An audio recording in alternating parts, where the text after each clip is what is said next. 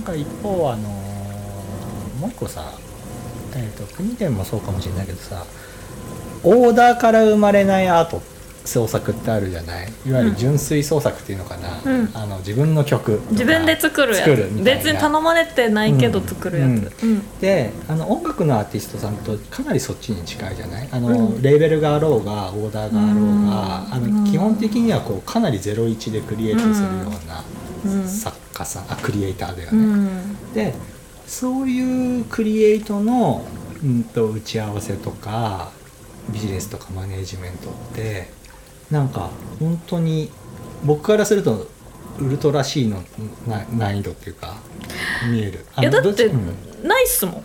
打ち合わせが。だよね。ないっすないい。っすし私は基本的には打ち合わせいらない派なんですよ。そのわかる。コラボレーションするうん。人ともいらない、うんうんだってうん。うんその人のインタビュー読んだりインタビュー別に読まなくてもその人の好きな曲1曲あれば、うん。もうそれでコラボレーションする理由があるし、うん。その自分が好きな曲と、あの今から作る曲が似てなくても全然いいし、なぜならやっぱりほらびっくり箱だから、うん。あのどういう化学反応が起こるか、A 液と C 液を混ぜたらどんな化学反応が起きるかっていうのを実験のためにやってるから、うん打ち合わせいらないし、打ち合わせによってその化学反応の結果が左右されるようなことがあったら、むしろ打ち合わせって害悪だからって。だからあのエネルギーが抜けてくような感じ抜けてく。になるんだよね。でい意識しちゃうと思うんだけど、そのうん打ち合わその曲を作ってても、打ち合わせの時の、うん。その人のいらん情報が勝手に入ってきて、その純粋な音楽の化学反応って起きないから だからやっぱりあれなんですよい突然ツイッターの DM とかで「すいません、はいすすまんがコラボしてくれへんか?」って言って「えお前誰?」みたいなところから「ここに曲がある」みたいな「この曲を何や何回やってくれ」みたいな感じがやっぱ私的には一番合っそうだてると思ねう。だからその出会いとかアポみたいなものうんもこう限りなく事故に近いっていうか,、からさっきのさ目が合った瞬間ウェイみたいなもうんのでうんあるべきなんだよね、うん。そうなんですよ。だから一応言わない、うん。うん。なんだけど何かそのチームだったり、あの今流行りのあ浸透されてきた言い方だとステークホルダーが多はいい状況ってやっぱりそうはいかなくなる。だからその事前のデザインをかなり設計してないとそのミラクルが起きるエネルギーがそう手前で抜けてっちゃうっていう、うん。でそういう意味でさっき言ったかなり難しい。こういう純粋創作のうん。あのオーダー？ニーズに応えるためのなんか創作じゃない創作の難しさってそこにあってでねさっきの話だと、うん。そのオーダーがある創作とオーダーがない創作、うん。要はオファーっていうことからイコールその作り手が全て作るっていうのでいくと、なんかデザインとアートってよく分けられるのね、うん。あの僕の立場でよく言われるんだけど、うん。デザインって最最適化って言われるようにそのオーダーに対するベストプラクティスみたいな。ダー前提なのか、そう。でアートっていうのはその個人の内発的なものによって生まれる創作ってうんあ全然違う。言われるじゃん。で、うん。ちょっと前まではそこでうまくこうビジネスがうん。回ってたんだけど、うん。今いよいよ最適化がどんどん進んでいくと、うん。やっぱりアーティスティックなものじゃないと差別化図れなくなってたうんうんうんうんうん。りイノベーションが起きなくなってるからやっぱアートアート言い出してんの。で、うん。ってなった時に そう。打ち合わせとか合議制とか多数決がなくても物事が生まれるってうん。打ち合わせをしてきたビジネスの人からするとあまりにも不確定要素変数が多すぎてだからやっぱ打ち合わせさせてくださいとかあの先にあの提案してくださいとかそれこそあれリファレンスを用意して説明してくださいってなってくる。もうアレルギーだからうん私アレルギーなんですって言うと思って、なればなるほど本来アーティストがベストパフォーマンスで何かクリエイトできる要素を最初に事前にどんどんどんどん奪う作業をしてしまうのがそれがねさっき言ったすごい難しいって言ってると思確かうで、うん、にでも。結構ハテナが浮かぶよねだけどそっか。ちなみに僕がデザイナーっていう呼ばれ方したオーダーの中でアーティストみたいなことをずっとやり続けてる中でやってきたことなんだけど、うん。初めてデザインオーダー受けてえある漫画のカバーデザインやった時から僕はあの代案を出さないんですよ。普通のデザイナーって A 案 B 案 C 案。ってやってって何かみんなをねあのそこの選択に参加させといて B に誘導するみたいなそういうことばっかやってるのね。っていう言い方するけど俺は初めてオーダー受けた時から1個しか案を出さないっていうやり方をまあばあの経営者意思決定者と何か作る時はいろんな案を並べながらやることはあるんだけど基本的にオーダーを受けて提出するものってデザイナーなんだけど1案だけしか出さないって決めてやり続けて。私もそうですよ、うんもう一本しか出さへんからな、うんだもん。素晴らしい。これでダメだったらもう下ろせ。みたいな感じで完もういや大事ですよね、代案出さないのでなんかなんかあのそのチームプレーになったとしても何になったとしても最後のアウトプットを提出する時そのルールだけ守ってればかなりアート寄りなチームチーム作業なんだけども美美に対する意思決定権みたいなものっていうのはかなり俗人的なものにできるんだよね。うんたただ、うん。失敗するかしないかのリスクが相当高まるんだけどそのプロジェクト自体の。ね、え失敗ってそもそもなんすか？えっと、売れなかったとかあのオーダーが向こうにあるからね、えでも売れる売れない。難しいよね。それがそのこれバーンってなっちゃった今。ステークホルダーの数が決まるんだよねやっぱり。そうですよね、うん。でも売れないことってそんなね失敗なのかな？いや思ってなくて。あそれねこの前ちょうど今フィッシュマンズがさうん。最あのインターネット以降の今の時点で少し、あのグローバルでうん。プチブレイクしてんのね、うん。うん。なんかその話の中で出てたんだけど、うん。フィッシュマンズって、えっと90年代から活動してたバンドなんだけども、当時もまあうん。ある程度サブカルチャーにあの接してる人からするとすごくメジャーなアーティストに見えたんだけど、うん。実は当時当時数百万枚売れてる CD 市場の中でうんうん5万枚とかしか売れなかった。実はね。そう。今だと今だとすごいんだけど。当時だとか。当時だとある程度メジャーって言って売ってた人たちってやっぱり10万オーダーからみたいなものがなんかメジャーだったから。でいくと僕らの印象からすると売れてないアーティストなのね。なんだけど、うん彼ら相当ストイックにやってうん。ものを作ったもので、まあそれこそ二十数年前の給付だよね、うん。うん。が今普通にインターネットでつながるようになったら、うん。海外の人が発掘して、うん。これはすごいって言い出してるの。でいくとじゃあそれって失敗なの成功なのっていうと、そのビジネスがオーダーされてきたプロジェクト上は確かにビジネス上は失敗だったのかもしれないんだけど、いいものをみんなで集中して作り上げたよねっていう意味で言ったうんら大成功なん。うん。うん。うん。その当時のスタッフたちのココメントを聞くに、全員が異常なアーティスティックなものに触れて異常な集中力でうん異常な緊張感でうん。異常なものを作り上げたっていう実感全員持っていて二十数年前に生み落としたものがあって、でそれはビジネス上はそこでは終わってるんだけども、今こうやって今まあままるで新婦のように新しい世代の新しい国の人たちがそれをいいって言ってるのって僕からすると大成功なの。うん。そりゃそうですね、僕もそういうものづくりしたいなと思ってずっとやってるんだけど、っていうか分かりました、うん。このさっきから、うん。失敗イコール売れなかった。みたいなのの超違和感は、うんうん。いやいやいや、うん。ステークホルダー大きい大企業だからこそ、やっぱり損切りっていうか、うんうん。その、うん。ワンゲームワンゲームで勝ち負け判断してたら、うんうん。やってすよっていうか全く持続可能性ないっていうか、そのポーカーだってそうですよ、うワンゲーム負けたからってん そうだよね。だからどれだけ小さく負けて大きく勝つかっていうゲームなんだから、うん。そりゃマイハンドマイハンド勝つなんて不可能ですよ。うん。だから降りるゲームは降りる。うん。勝負行くゲームは勝負行く。そこで負けが確定してもうんなるべく小さい損で逃げる。その代わり稼げる時にはどんどん投資をするっていうのが基本的なビジネスの形であるはずなのでその失敗を恐れて打ち合わせしまくった挙句あの手札 ハンドのパフォーマンスを活かせないっていうのは最もやポーカー、はいはい。ポーカーの中では最もやってはいけないことなんですよね。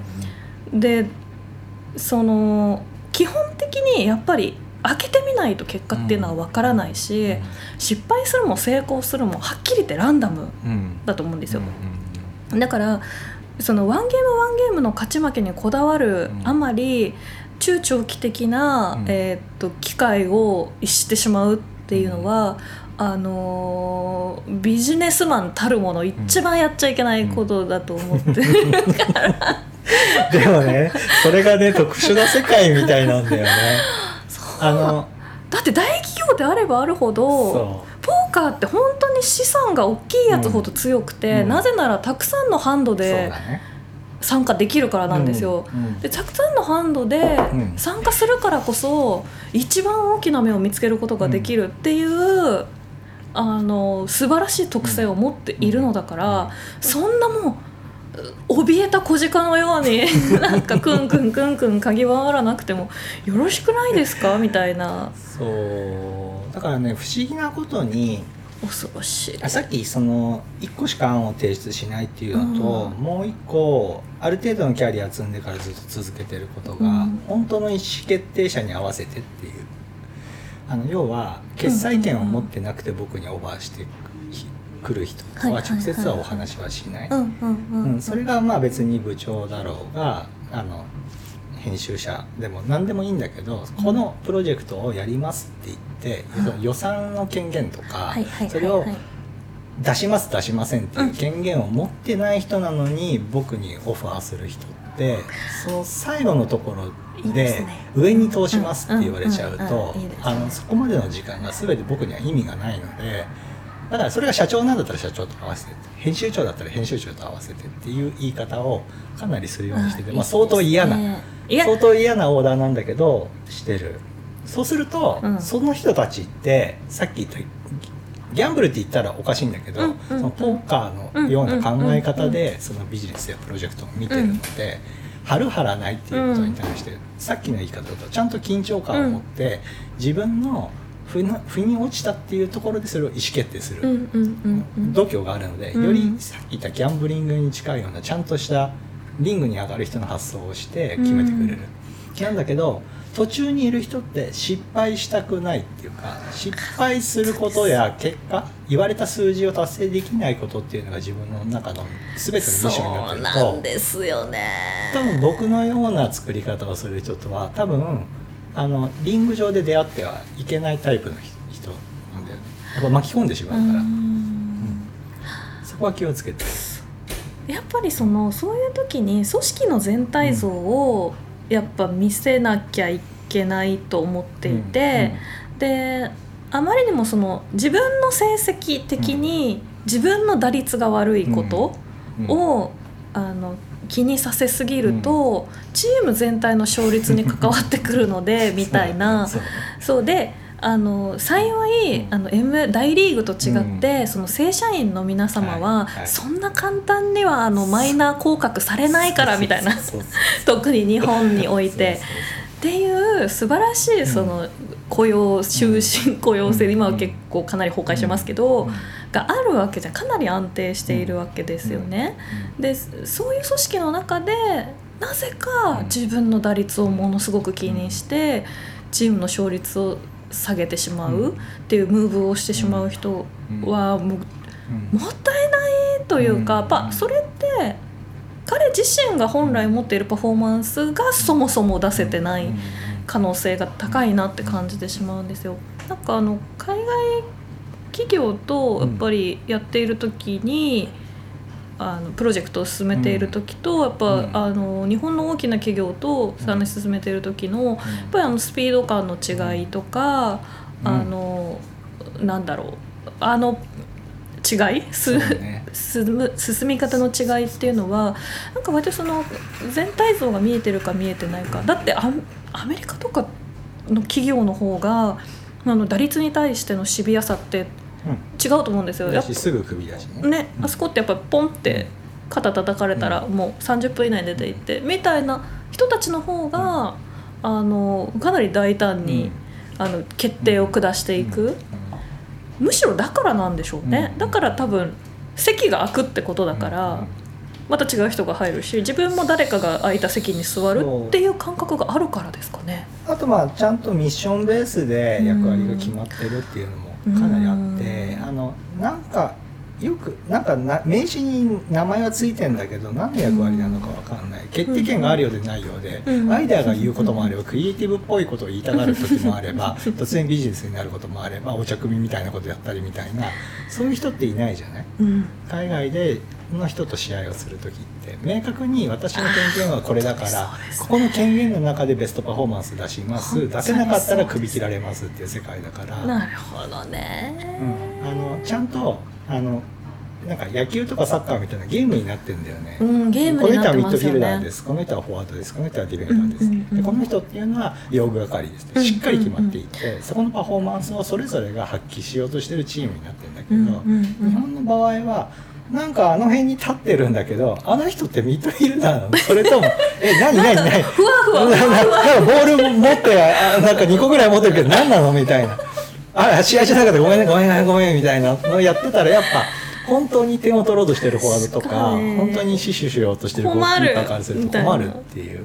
なんかそういう話をね多分さっきしたかったんだと思う。そそういうことですよね、うん。ちゃんとゲームプレイをした方がいいですよね。であのうんチームでやるなら、うんうんうんうん。本当にチームで進めたいなら、そうそうそう。でもうゲームしたくないんだったら、うんうん。もうしなければいいのに。っていうか、だしあのススポーツにはさ客席でサポーター12人目のメンバーっていう言い方で見るっていうことが、応援するっていうことの参加っていうことも、あれもプロフェッショナルっていう言い方ではないんだけども、うん。あれも彼らのうん、立ち位置サポーターって言いますもんね。自分で選択できる参加の仕方としてそこもあるわけだしなんか球団広報みたいなか参加の仕方もあるわけだしなんかそこの自覚が薄い状態でなんとなくこのチームの一員ですみたいな参加をしてるプロフェッショナルってなんかもうどんどんなんていうのかなあのパフォーマンスが落ちる方に行っちゃうっていう本かまあそりゃ日本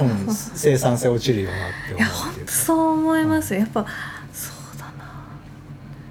本当そうっすよね。なんかもう将棋とか囲碁とか、うん。ポーカーとか必須科目にすればいいんだ、あ わかりやすい。よあだからさあそうそうその話でそれこそマネジメントとかリーダーシップってなかなか身につくことなくていきなり学校出た後にさうんうんうんうん。労働者 A としてのさあのカーストの下から全員スタートするみたいなのをさうん。強制的にみんなやってんのがおかしいなとそうそう。思ってて下積みっていうのが向いてる人もいれば、うん。向いてない人もいて、うん。うん。でまず自分の特性を知って、うん。それのパフォーマンスを生かすために何をすべきかみたいなのってまあ本当にもうゲーム理論みたいなものになってくると思うんですけど、うん。どうやってこのプロジェクトをこうまあ回していくかとか、で自分はどの役割に入るのが、この全体像の中ではベストなのかっていう、まあ、それってマネジメントっていううんうん。言葉になるんだと思うんですけど、すごく大事だし、でそうださ最近マネージャーっているんですけど、うんうん。まあ、いつもスタッフっていう言い方してますけど、マネジメントしてんの私だしなと思って、うん。他にいい言葉ないかなと思って秘書とかっていうかなとか。秘書です。こちら私の第一秘書あです。の日本ってさそのディレクターとマネージャーと秘書がさすごく誤用されちゃっててさ、使いづらいんだよね。使いづらい秘書ってさプロフェッショナルじゃん。プロフェッショナル。なんだけど秘書っていうこの言葉の意味を名詞に記述しちゃうとさ、うん。なんかいわゆるなんか昭和のドラマに出てくる社長秘書みたいな社さなんか本日のスケジュールはみたいな。み たいな になるしディレクターっていうと違うしやっぱ編集者もそうだよね、うん。編集者も一個のなんか先入観が持ってる、でも編集者ってでもそれこそうん。なんて言うんですか？あのいろんなポジションを守れないそうそうそう。だからプロデューサー特性の高い編集者もいれば本当に編集っていうとかうんこの構成とか編集みたいなものが得意な人もいれば、エディット。うん、本当のエディターの人もいれば完璧なスケジューラーの人もいるし、うん。あとメンタリングがすごく上手い人もいるし。メンターですよだって、うんうん。大体うん。編集者なんて、すごいですよね。あの多分 マネージャーとか編集者で特にアーティストのような人に、あの特性的に合ってるのはなんかメンターに近いというか、うん。そのキャッチボールだよね。うん。創作から生まれたものでもいいしそれ以外のうんその余白で生まれてしまった自分のものをキャッチボールできる相手。ブルペンキャッチャーだったりとか、だからそういうのは本当に必要で、それこそすごいプロフェッショプロフェッショナリズムを求められると思ってて本当にそうですねあの言葉通りのマネジメントってまたね意味が違うのでまた違うんですよねお財布を握ってるからどうこうとかそういう話じゃなくて、自分たちのプロジェクトの企画を考えていって経営するみたいなものって、それって多分アーティスト側もできる人いっぱいいるし。うんうんうんそうなんですよね。結構だから私はなんかもう一曲一曲自体が、うん。あの私基本的にあの1曲ずつリリースするスタイルでやってるので、なんかじゃあこれのミュージックビデオを作るのか作らないのかとか、編曲を誰にするのかどういうリリースにするのか、えー、とみたいなこととかを、結構自分でやっぱりハンドリングしている自分でコーディネートして、うん。自分に決定権がはいはいはい。あるから、なんかすごいプレイングマネージャー感うんうんうん。うん結構あるんですよね。感じる。だから野村古田の系譜に見例え。例え？える 野球。なんか。本当にそれはあのーやっぱ自分でも変わったうん。特性、うん。ちょっと変わってんなって思う、うん。だから、あのだから名前もプニプニ電気ってやっぱ企業名にしてるのは、そのプニプニだけでもないし、うん。電気だけでも ないのでみたいなところですよね、うん。まあ、でも本当に基本的に大事なのは全体像と自分のポジションと周りの人が何してるかっていう、なんかその視野をどれくらいうん。幅広く持ってっうんて、なおかつディテールを取りこぼさないようにするかっていう。考えてみると結構私すごいんじゃないですか。すげえとか言っすげえ。てなんかじ自画自賛。っていうかねあのそれこそこれからのクリエイターの形をちゃんと今からやってるんだと思うんだようん。ね。でさっきの言い方だとさあのビジネスサイドも今アートを必要にしてきていてうん。今急激にそのアーティスティックなクリエイティブっていうものを実装しようと頑張ってんだけど合議制でやってきた人だから難しいって言われていてでアーティスト側はアーティスト側で大きいところに所属してぶら下がるような創作活動がすごく難しくなってるから、うん。セルフマネージメント、うん。セルフプロデュースをアーティスト側がしなくなしなきゃいけなくなってるイコールビジネスやチームチームプレーみたいなものを覚えていかなきゃいけないってなっててやっぱ両方が、側がこう近づいてってるから。プニデンのようにその単独アーティストとしてセルフマネージメントをセルフプロデュースしてる形って多分本当時代ともマッチしてるし。いやでもやっぱ最初の話に戻りますけど、うん。やっぱこのマネジメントとうん。アーティストの創作って、うん。本当にパチッと スイッチ切り替えないと無理っていうぐらいなので、どんななんか最近何でしたっけ？あのなんかビジネスパーソンが、うんなぜできる人は美術館に行くのか系そういうののそういうの。めっちゃ出てて。まさにまさに。なんか結構友達とか怒り狂ってるんですけど 多分絵とか見てもビジネスはうまくいかないんですよ。絶対。そういうことじゃない。そういうことじゃなくて多分多分ですけどポーカーやった方がいいと。うん。私の持論では。うん。だからその投資とは何かっていうだそのうん。ポーカーの最終的な負けっていうのは自分のバンクがなくなることなんですよ、うん。要は破産しちゃうことをうん。ポーカーでは負けとするんですね、でその時に確かにそのオールイン自分が持っている資金を全て投入した時に負けた時が決定的な最後なんだけれど、振り返ってみるとなぜこのシチュエーションで自分はオールインしなければなくなうん。いけなくなったのかっていうのは何ゲームも何ゲームも遡って原因が見つかるんですよ。でそういうふうにやっぱ一つ一つを考えなきゃいけない、うんその時に大体あって思いつくのがもう負けてるって分かっていたもしくは気づけたはずなのに突っ込め突っ込んでしまった、うんもしくはあそこの負けを最小限にできなかった、みたいなことが今この破産につながっているっていう。いやだからあの時から常に長期的な目線を自分は持っていいかなきゃいけなかったしみたいうん。なでちゃんとかけれる時にかけてなかった。ビビって降りちゃってた。自分の反動を低く見積もりすぎていた。こととかそういうやっぱマインドでワンゲームを負けたからどう？